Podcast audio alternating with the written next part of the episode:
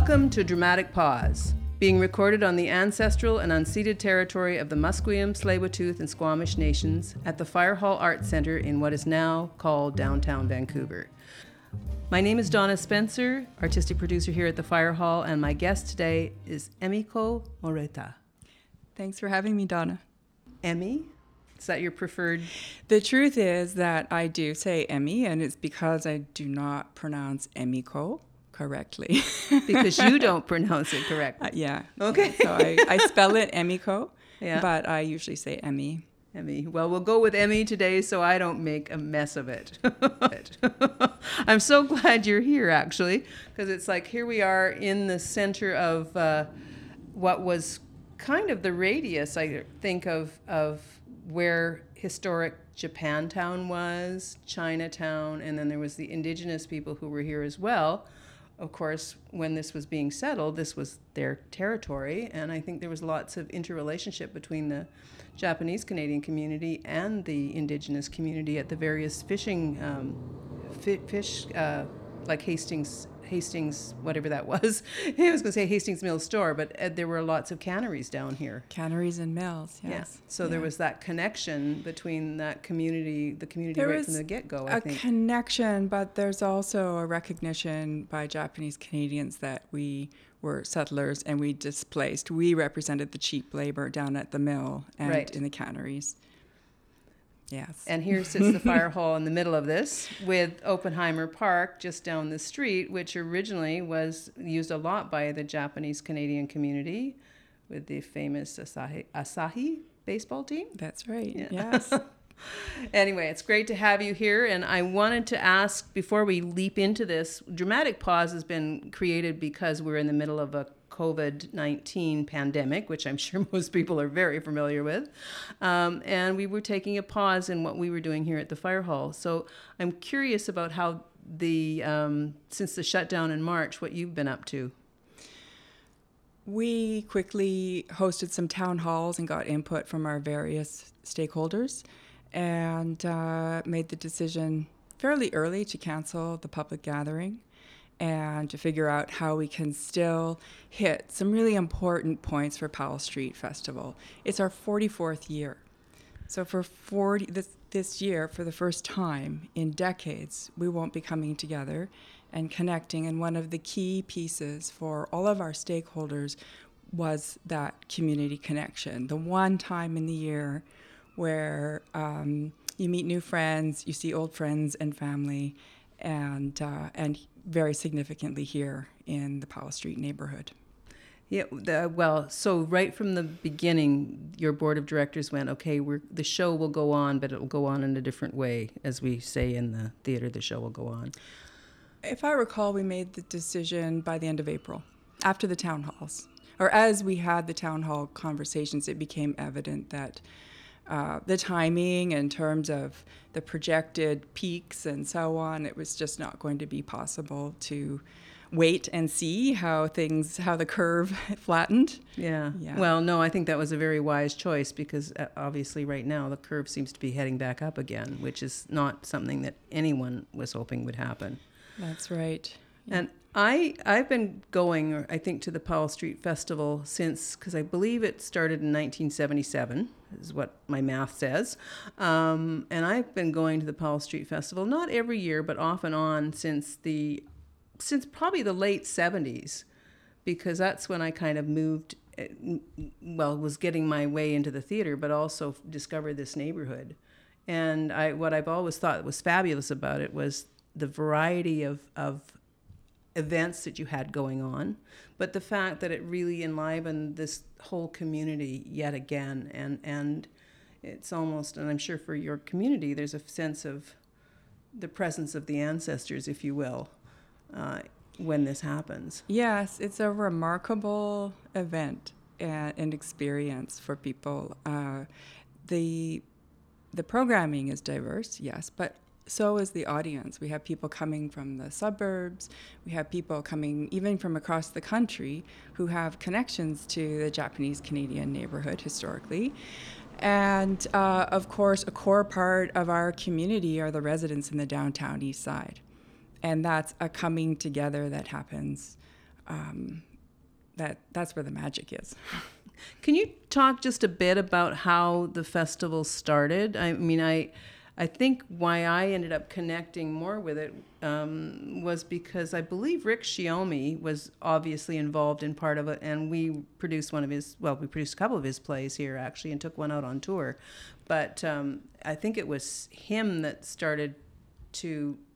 I mean, I'd gone to the festival, but I didn't understand the significance of it. So well, ironically, they didn't either in 1977. It was to be a, an, a, a special event commemorating the 100th anniversary of migration of uh, the first Japanese person. And uh, there was no looking back. It's happened every year since. Uh, it, at that time, it's interesting to note that um, the Japanese Canadian population was dispersed across the country, and very few people came back because all of the property had been taken. taken. And so, for those who were here, interestingly, there was a the the larger part of the population were newer Japanese immigrants, and then these young social activists who had an interest in their cultural heritage, uh, and uh, were connecting with those newer immigrants, wanting to learn the language, um, helping with uh, sort of, uh, I guess, um, immigrant services, teaching English, closing, you know, helping them navigate uh, society here in Canada. And uh, that was the birth of Tonari Gumi, the mm-hmm. Japanese Canadian Volunteers Association, which is the, um, the, the founding organization of Powell Street. They basically hosted that that centennial event in 1977 that became Powell Street Festival. At, at that time, do you know if um, the Japanese, because the Japanese language school was the only property that stayed within the Japanese community, um, because I, I, I, there's something about the lease, or I can't quite remember the history of it, which I found quite fascinating. Actually. There's a complex legal um, exchange that. Uh, uh, enabled the language school to regain title. And when that happened, was it do you, in the 70s? Was it op- operating at that point? Um, I I believe it was operating at that point, and I also think that the that exchange and the the reinstatement of the property was earlier than that. It might right. have been as early as the 50s, late wow. 50s, possibly. Well, maybe I, not. Yeah, no, I'm, I, am i am certainly glad to hear that because when I heard the history of it, I went, how how is it that and I we won't talk too much about it, but I, I my question really is was to myself was how is it that properties were returned in the U.S. to the Japanese Canadian uh, Japanese American communities and they weren't here, and then when I heard that Japanese the Japanese language school had actually had been retained by the community, I went, yay! so obvious. I mean, really. Uh, it wasn't the case for um, any other uh, uh, entity or individual, as I understand it. The only other interesting sort of property exchange of note is that Steveston very progressively invited Japanese people back to the community, and the J- Japanese cultural center that exists there is is, is uh, city owned and run by Japanese Canadians. So you'll actually find year round the Japanese Canadian culture uh, our community in Steveston is really strong, and Powell Street is uh, has it, it's our Powell Street Festival's engagement in the downtown East Side is is um, how would you say we're here we're very present, but we're where we have a um,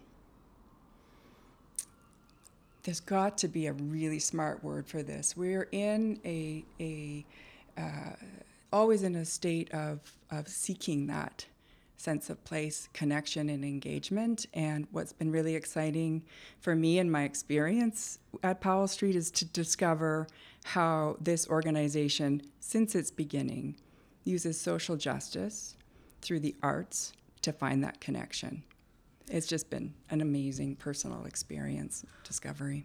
Well, I think it, I'm not sure that it was the last. Um, I think it was 20, wasn't in 2014 when the first time the park was. Well, the park's been taken over many times, but um, I was going to say that that might have been the first homeless camp there uh, when Powell Street and and I could be wrong on this in terms of dates, but I remember reading um, about how the the founders and the board of directors of Powell Street did not want to dislocate the people in the park because they had been dislocated themselves. And I thought, what an honorable statement and action, and that most um, societies would not consider that. So I was really in awe of of that action and the fact that you actually the festival actually worked around the encampment uh, as Ar- well. Around it and with. Yeah. Right. And that was my experience. And was it last year? Yeah, 2019. Say last year in 2019 when the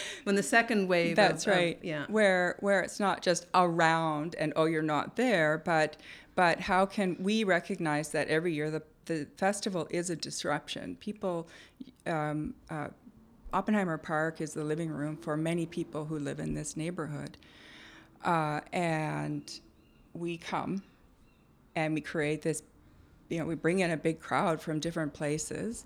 So we're guests here. And how do we actually uh, work in a way that's, that I, I guess is, um, well, respectful. One, res, yeah, respectful and um, includes people and really does some of the education work so that there's, there's uh, mutual ease and respect between the different populations. Um, last year during the tent city, we actually had uh, uh, at, we, we had programming to ensure that the well-being in the park in the tent city um, uh, was maintained. So water wagons, uh, meals were being served once a day, and we created some job opportunities for people to help main, maintain their own space. Right in Oppenheimer Park. Uh, I think that that's a really key piece of how we um, how we work and, and connect in the neighborhood. Well, and I, I, I, think people often forget that that park is a living room for this community. It's one of the few green space, spaces in this neighborhood, and and not not to say that the tent city shouldn't have a place to be, but there is that challenge, I think, when it is there for those who live in That's the neighborhood right. to be able to access the park. It's so such a complex yeah, situation. Complex. The the housing crisis, the opioid crisis, and that the the situation, the circumstances for people living in this neighborhood. Uh, everybody's affected by. Uh, really intensely by these various things and as you can imagine covid-19 just increases that urgency for support in terms of the response of the when when you took that initiative in 2019, um, and I think there was one other year that the you weren't able to use the park, but I think the park was being redone, the renovation, yes, renovated mm-hmm. or something. But when you took that initiative in 2019, did you hear anything from audiences or your people that came to the the park uh, for the festival, either negative or positive? People were very supportive, actually. They were very supportive, and it became a uh, an opportunity to highlight the issues around the housing crisis, and uh, and also people came down and had a really wonderful time. The festival felt great. We were mostly on Alexander Street, and uh, the energy was fantastic. Well, I actually thought that was kind of an, an interesting way to do it because then people got a bit of a tour of the neighborhood, and That's and right. I think um, by bringing uh, individuals into the neighborhood from all different uh, parts of the lower mainland and beyond, as well as all sorts of different cultures, people get a sense of the richness of the neighborhood and also a better take on what the challenges are, as opposed to being afraid to face these things. And I, I mean, I think that's one of the big things. If, if, if we can put all these people that have these problems in one place, we can kind of forget about them. And I, I I really applaud that action that you took because it really and and people ask me as well about the fire hall bringing people into this neighborhood. And I go well why shouldn't they come into this neighborhood? It's a fabulous neighborhood. And yes there is a community here and yes there are problems that are problems for everyone not just for this neighborhood. That's that's so true. I have to say that my my I, I mentioned earlier it's been a, a very big personal uh, uh, transition for me where I, well, learning, the learning curve has just been unexpected. I have a history and arts administration. I knew I was taking on a festival.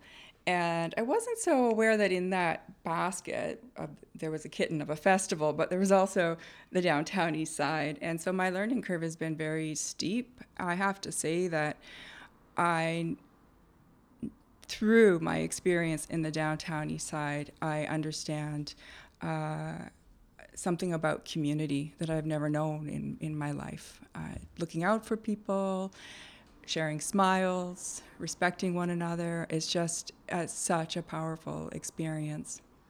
I find often when I uh, go out um, to my car because I'm I drive, it's a hybrid, but that I often am talking to people, and just the simple hello is or a smile. Uh, people are just so um, well. I don't know if the word should be grateful, but it the the fact that you're actually engaging with someone who's not usually engaged with. Um, People are so real here. Yeah. You know, you can't most most streets in this city you can't walk down and have that kind of human connection. And uh, but it's not enough. It doesn't solve the housing crisis or the opioid crisis. It doesn't create economic equity. Uh, so then, then you know, I spend uh, uh my my work kind of uh, pursuit in trying to understand how to constructively contribute to those causes using arts and culture. and that's a challenge because people quite often think of arts and culture as, or well, arts, the art specifically as an elitist action. But uh, let's just talk just a little bit about you before you came to Powell Street. How did you get into arts administration? Why would you get into arts administration?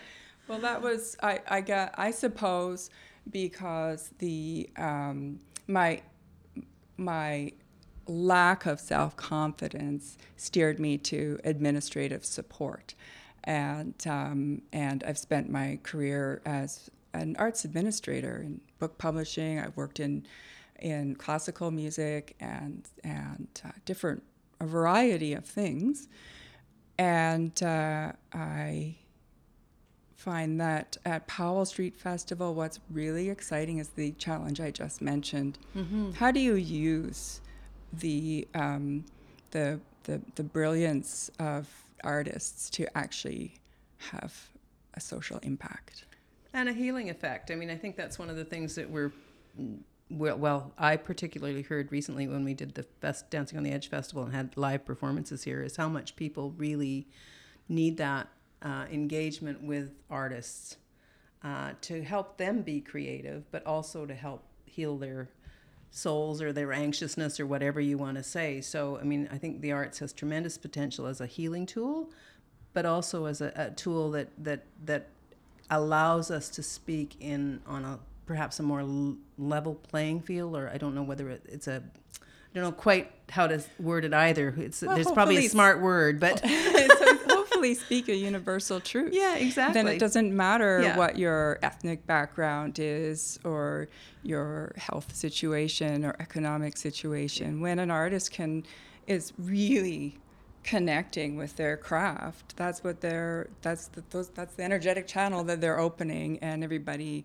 knows that it's un, unwavering, and. Uh, Powell Street Festival is a little bit reverse engineer in trying to find work that from the ground up, which is a uh, you know the the mix at Powell Street is grassroots community groups and professional artists, uh, avant-garde. You know you'll see really contemporary stuff and very traditional, and uh, the bringing together of that combination, that diversity is a whole other piece that creates, uh, I think, points of entry for a lot of different people. And then you end up with this happening that is a collective experience that is remarkable. And did it start when it started? Did it always have the um, the mix of amazing food? uh, generally, the booths have some pretty amazing. Uh, either well, I know I always buy jewelry, earrings. um, handmade earrings. Uh, um, uh, but also, uh, then we have the martial arts from all ages, and as you say, we have you have music. It, it, did it always how how how was it always that mix of all kinds of aspects of culture?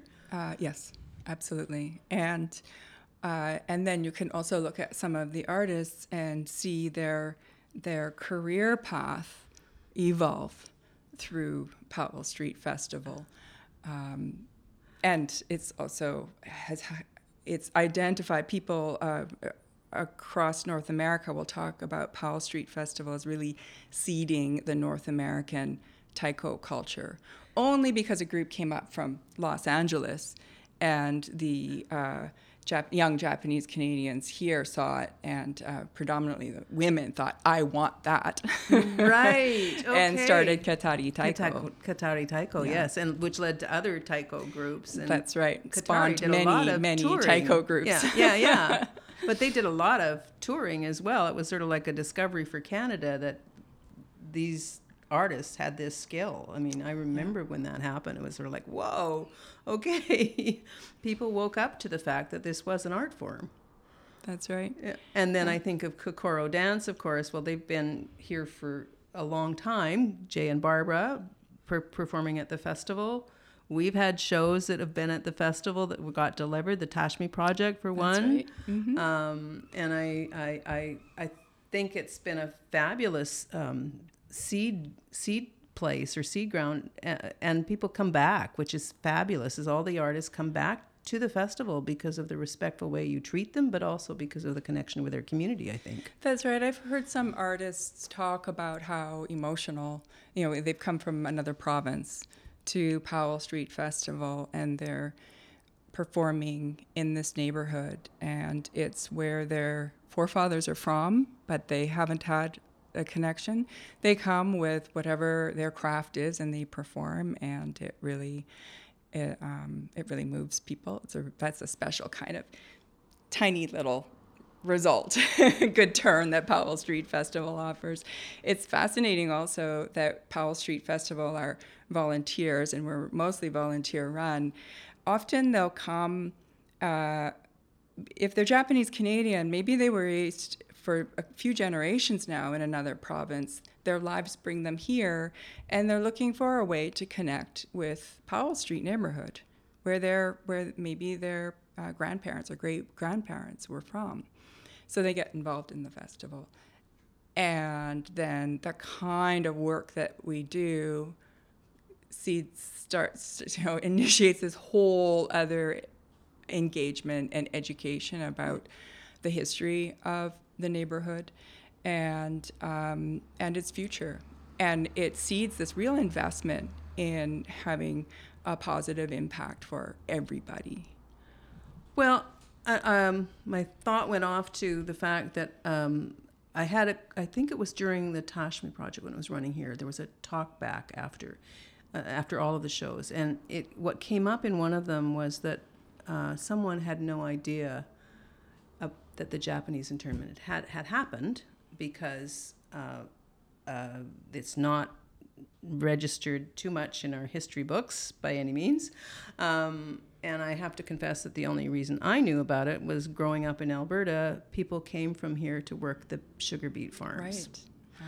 And so uh, there was some reference to that by my family um, but it wasn't a historical study. So, just for anyone that's listening out there, in case you aren't familiar with this, during the Second World War, after the uh, bombing of the um, Hawaii uh, by the Japanese. Pardon? Pearl Harbor. Pearl Harbor, yes, thank you. Uh, there was the move in on the west coast of America and on, on um, in on the west coast of Canada to move anyone of Japanese heritage regardless of whether or not they had ever been to Japan, um, away from the coastline, which meant taking up all of the all of the fishing ships, uh, fishing boats, I should say, uh, and relocating people to camps within the interior of BC. Some of them that were terrible because they weren't uh, they weren't built to for people to winter winter in and the women and children were separated from their generally from the the men so the men went to a work camp and the women were sent to different places including tashme and uh, a number of other places, which around New Denver and Nelson. Um, and of course, when the war was over, um, this is my short history, and it's a very short one, and I'm probably losing things. When the war was over, people were allowed to make a choice of going back to Japan, or eventually they were allowed to come back to the coast, and most people didn't.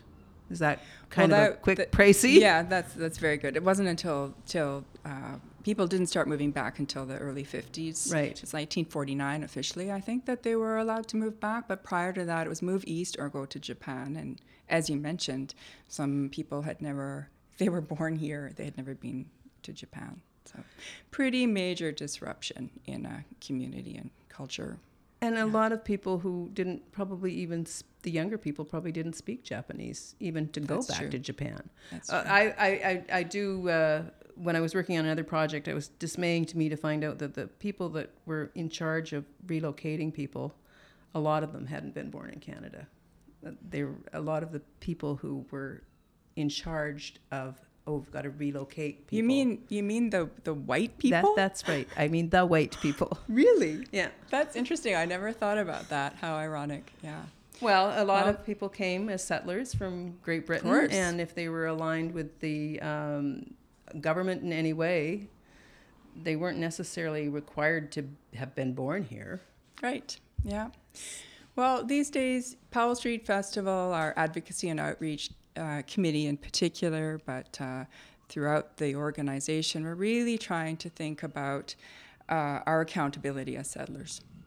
Because yes, we we you know we had this we have this bad, disruptive, damaging experience, but we also came disrupted, here yeah. and uh, were you know and and dis- disrupted, displaced Indigenous people, and and it's not very interesting or productive to to get yourself stuck in an eddy of what's happened in the yeah, past. Yeah.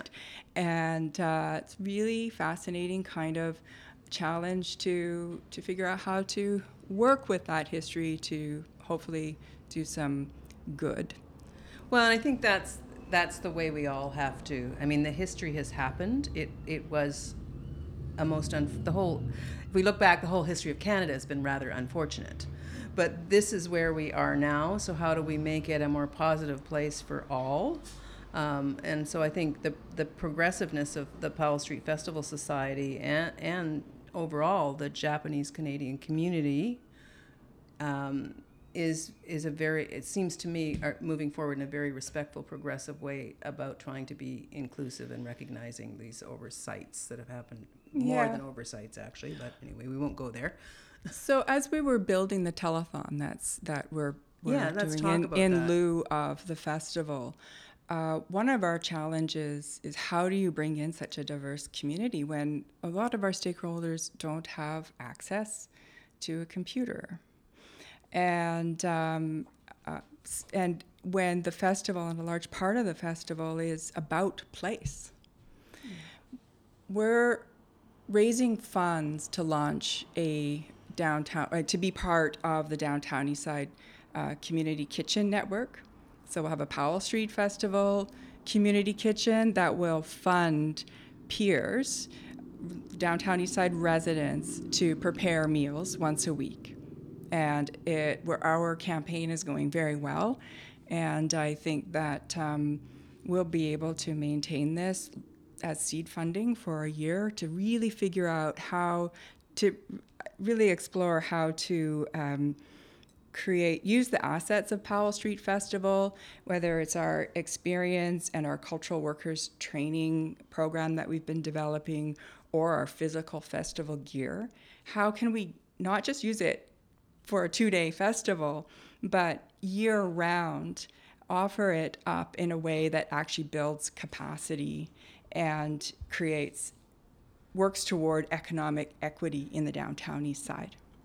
So we're I'm very excited about it, and uh, uh, it also is going to be this interesting uh, exploration of how to create a communication network and how to find points of connection with residents in the neighborhood who are precariously housed or unhoused, aren't in the park So the whole time we've been talking, I've been wanting to say how much I love Oppenheimer Park and its layered history. And um, right now, if you, you go there, there's a fence that is. Uh, you can't even walk along the sidewalk no, no. and peer in. It is so aggressive. And uh, uh, to me, it is. It hurts somehow, like when I see it. And well, it's meant to be an open place where people gathered. Yes. This time of year, uh, we're gearing up for the festival, and I'm regularly walking through the park and saying hello to people. And they want to know, what are you doing here? And I said, Well, we're getting ready, and here comes Powell Street.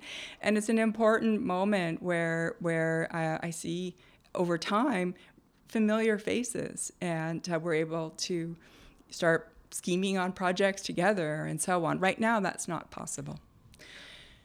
Would it be something that you would think in the consider in the future of doing um, more events in the park over the year and one big Powell Street event? Before COVID 19 uh, hit, uh, we were in the midst of community consultations to understand if Powell Street Festival had a permanent space in the neighborhood, mm-hmm. how could it uh, provide a constructive contribution? What kind of programming gaps or resources could we fill in, for the community, the current community?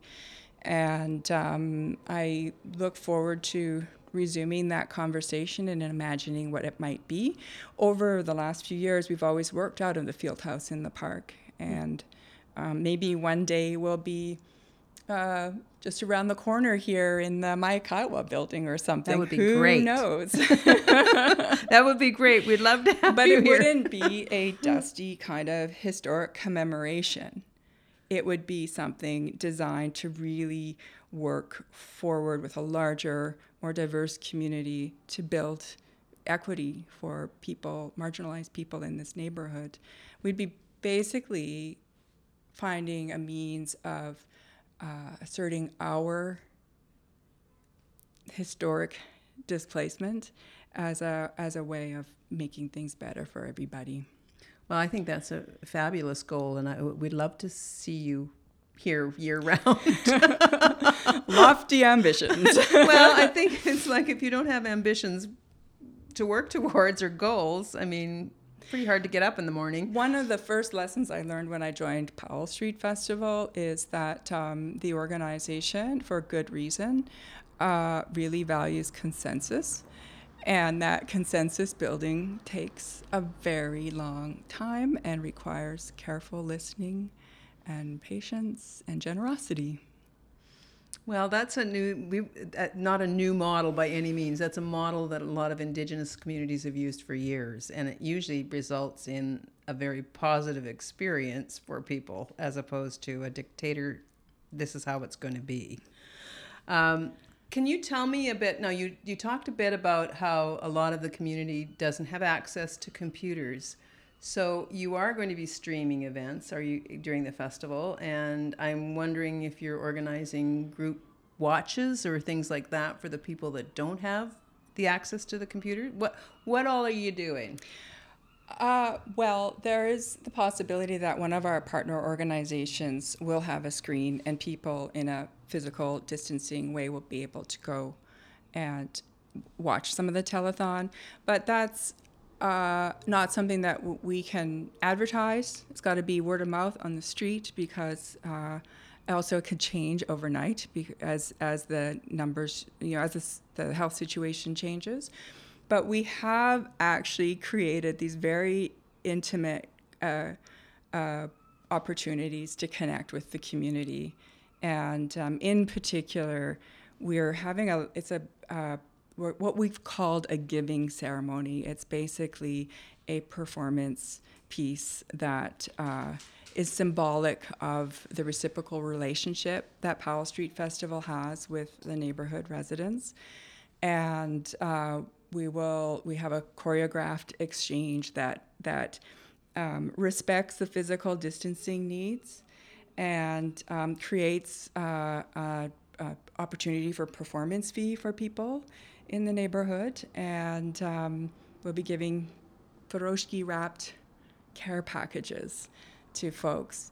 That is uh, the this intimate little piece of a massive project we're doing right now of distributing 1,500 care packages to people in the neighborhood. Um, we have uh, a, them, which is challenging during COVID. Yes, yes. Requires very um, uh, on the ground network of communication and distribution system. Six, 800 of them are going to unhoused people in the neighborhood. Right. Another uh, 250 through our partner organizations. Uh, uh, another small group to uh, Chinese seniors, and another larger batch to people living in SROs those are those those are all different distribution Yes, systems they would need to that be, are yeah. are um, people who have been working on the front lines throughout uh, COVID nineteen, and one of our, our core people, Kathy Shimizu, has been been um, spearheading that and the community kitchen project for Powell Street Festival. It's ambitious, and uh, we're in the midst of it, so I'm a little bit like flighty no, today no, because no. I mean that's an amazing undertaking because first of all, you, you can't just walk into an SRO and give out food. You can't, but you also can't walk into a grocery store these days and buy 1,500 pieces of every anything That's because true. because of COVID 19 and the restrictions. Right. So there are all these fine layers of complexity uh, this year for every kind of um, every piece of programming that one might want to present in a cultural or social context. And once you're done with this year, of course, there'll be a big debrief. I mean, uh, I bet there will be things that you've discovered this year that you'll carry forward into future festivals, even if you were able to just go right back to the festival in the same format next year. That's true. And all I can tell you at this point is I understand next year will not look like 2019. Right, right. I can't think past that. We're having to You probably can't think past uh, a weekend from now. like the, the no, I can't. No, truly, we're this is this we moving our programming to a live stream has so many layers of uh, um, technology and impact on on presentation that we have had to learn and think through. What's been really exciting is that we um, have been able to bring in people with expert experience in different areas, and every time we had a conversation, the bar rose and it got higher and higher. And so for me now, like initially back in end of April, it's like, okay, yeah, well we'll just we'll just do it, we'll just go online and then and then you slowly you know slowly you've got a, a producer and she's asking questions and a set designer and you have like amazing professional MCs uh, Tetsuro Shigematsu and Yurie Hoyoyan Oh, wow. and they're like crafting an entire narrative and you realize oh every conversation, the expectations are getting higher and higher and greater and greater. We've actually put together something that's really solid. So now the real responsibility for the organization is to make sure we get eyes on that screen. Well, and I think that's uh, having just, I, I would just echo that. We just did the Dancing on the Edge festival, and it was a mix of live. Uh, we had five live performances, and the rest were all screened. And I truly thought it would be a lot simpler than it was. the naivety of it was just amazing. That I went, how can I be so naive? But also, what we did learn was that that um, I don't think people are prepared to, and I don't know what your situation is, but um, to pay to see things by, that are screened. They they they we did do a registration fee for some of the performances, and people registered, but they're they're more prepared to donate once they see it Right. seems, Oh, that's to interesting. on on on on screen. So this is something that because of course all arts groups are looking at streaming right now that we have to consider what people's comfort level is in terms of accessing hmm. information on screen. That's really interesting. Powell Street Festival is a free event. Right. Well, and So- you made a great choice. We Well, have well, that's well, historic. well, it's- it's and been a historic open event, and yeah, it gives yeah. everybody access to it. It it supports our our value of inclusivity and. Uh, but it also has meant that we haven't had to um, worry so much about that. And we've had, I have to say, that the, the 1,500 care packages is supported by Vancouver Foundation. And then every level of government that gives us arts funding, uh, their immediate response to uh, the, the, the pandemic crisis really helped Powell Street Festival. Mm-hmm. They were really clear and relaxed around allocations. So it enabled us to be confident we could hire experts and create, you know, make sure that these people in arts had got got gigs that were professionally yeah. paid without that whole layer of anxiety that's usually attached to oh, to every the... contract that you sign.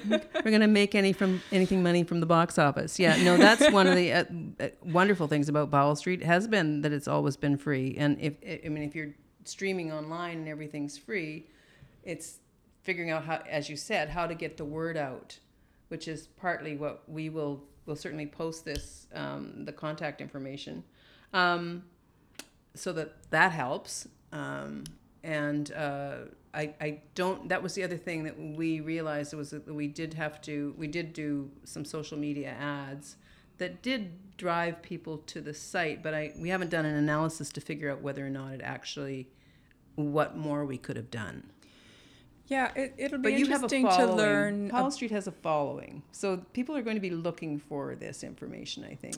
I hope. I don't know. You know, it. I going on a hot BC day long weekend to Powell Street to have a some down home Japanese cooking and see some musician or dancer you don't know, a film, and uh, old friends, new friends, is very different from turning on your computer and uh, so for me, it's not uh, any kind of solution. Um, I, I wonder, I think a lot of us throughout the pandemic have been in a situation where we're in back to back conference calls. And uh, so then on your weekend, are you really going to get your cultural hit by turning on your computer? Well, I, I, I think you've hit on something that's, that that's really important because uh, I don't I mean I don't think people are seeking out their screens right now. They're mm-hmm. seeking out the sun or backyard barbecues connection with, to people yeah, yeah. but maybe uh, maybe when they're connecting to people, they're bubble people, they might want to throw up a screen to see what you guys are up to. That's right. And I would say that uh, this, because Powell Street is the one opportunity for people, there are people who are accustomed to seeing uh, friends and extended family during the Powell Street Festival weekend, and it is the one time during the year that they would. So our stream does enable people to connect through a chat. Okay. And we're hoping, and we've, we've, you know, kind of built in some of those points of contact. So just for those people who are hearing this and want to investigate this, what what might they see on the telethon? What kind of things are happening on the telethon? Well, as I mentioned, we will be taken care of by uh, Tetsuro Shigematsu and Yorie Hoyon throughout the five hours. It's at two o'clock until seven o'clock. The on op- the 31st, 30th. sorry, it's August, Saturday, August 1st from 2 until 7, and you can experience it from our website, powellstreetfestival.com. Super easy. It opens on the rooftop of the language school. Opening ceremony, government canned messages, and of course taiko drumming because we have to wake up the spirits of our ancestors. And uh, and the day goes from there. We have uh, some live performances, some canned material, and uh, throughout, Greg Masuda's documentary of the 35th anniversary of Powell Street Festival. It's called Spirit of Nihonmachi. Will be playing that documentary is from the perspective of uh, couple, some downtown East Side residents, and it is super special because it has the sounds and the like the atmospheric sounds of the Powell Street Festival weekend. It opens with setup, and uh, and you know you you hear some drumming and you see a lot of sumo kind of exchange and development throughout the, the arc of the documentary. and uh, it closes with the festival being packed up and the the truck door being closed at uh, dusk. So it's uh, it actually I'm I'm so thrilled that we were that we have that record for Yeah. one, and two that we were able to bring it to this audience because I really feel that it will bring the festival into people's homes. The one thing that we learned with Dancing on the Edge is that people watch from around the may watch from around the world. So if you have anyone that has contacts beyond, remind them because it gives them a chance to see what you guys are doing here and I think they'll be very impressed with not only what they're going to see but finding out more about your organization.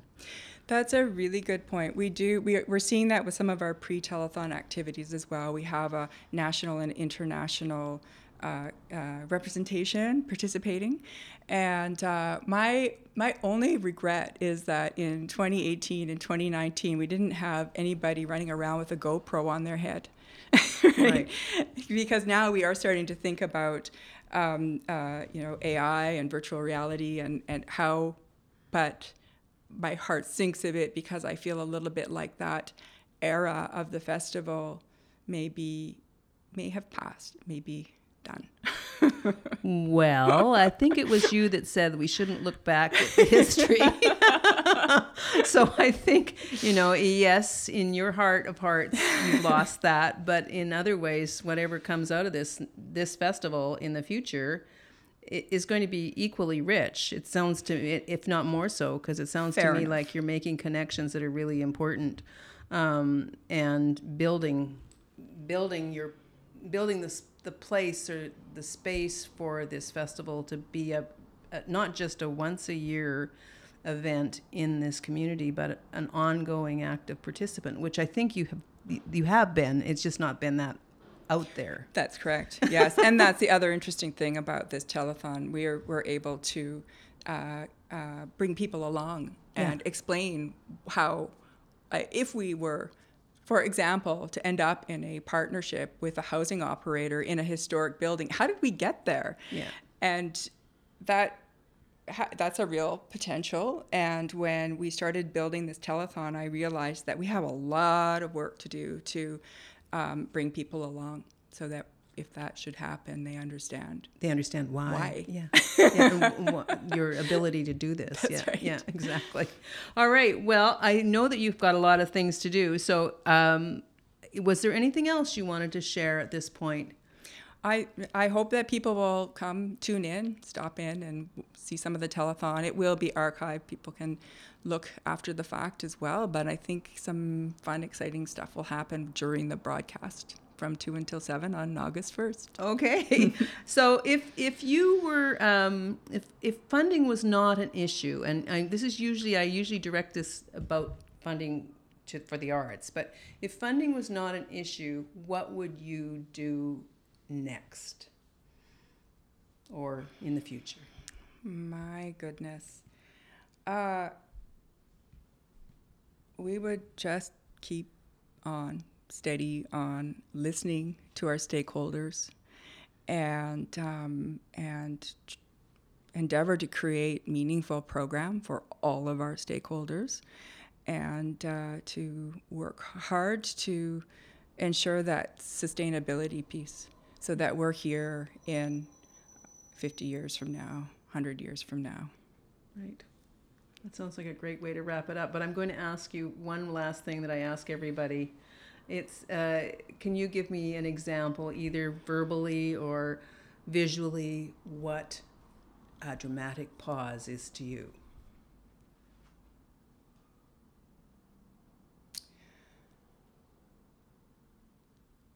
Well, I would have to say that um,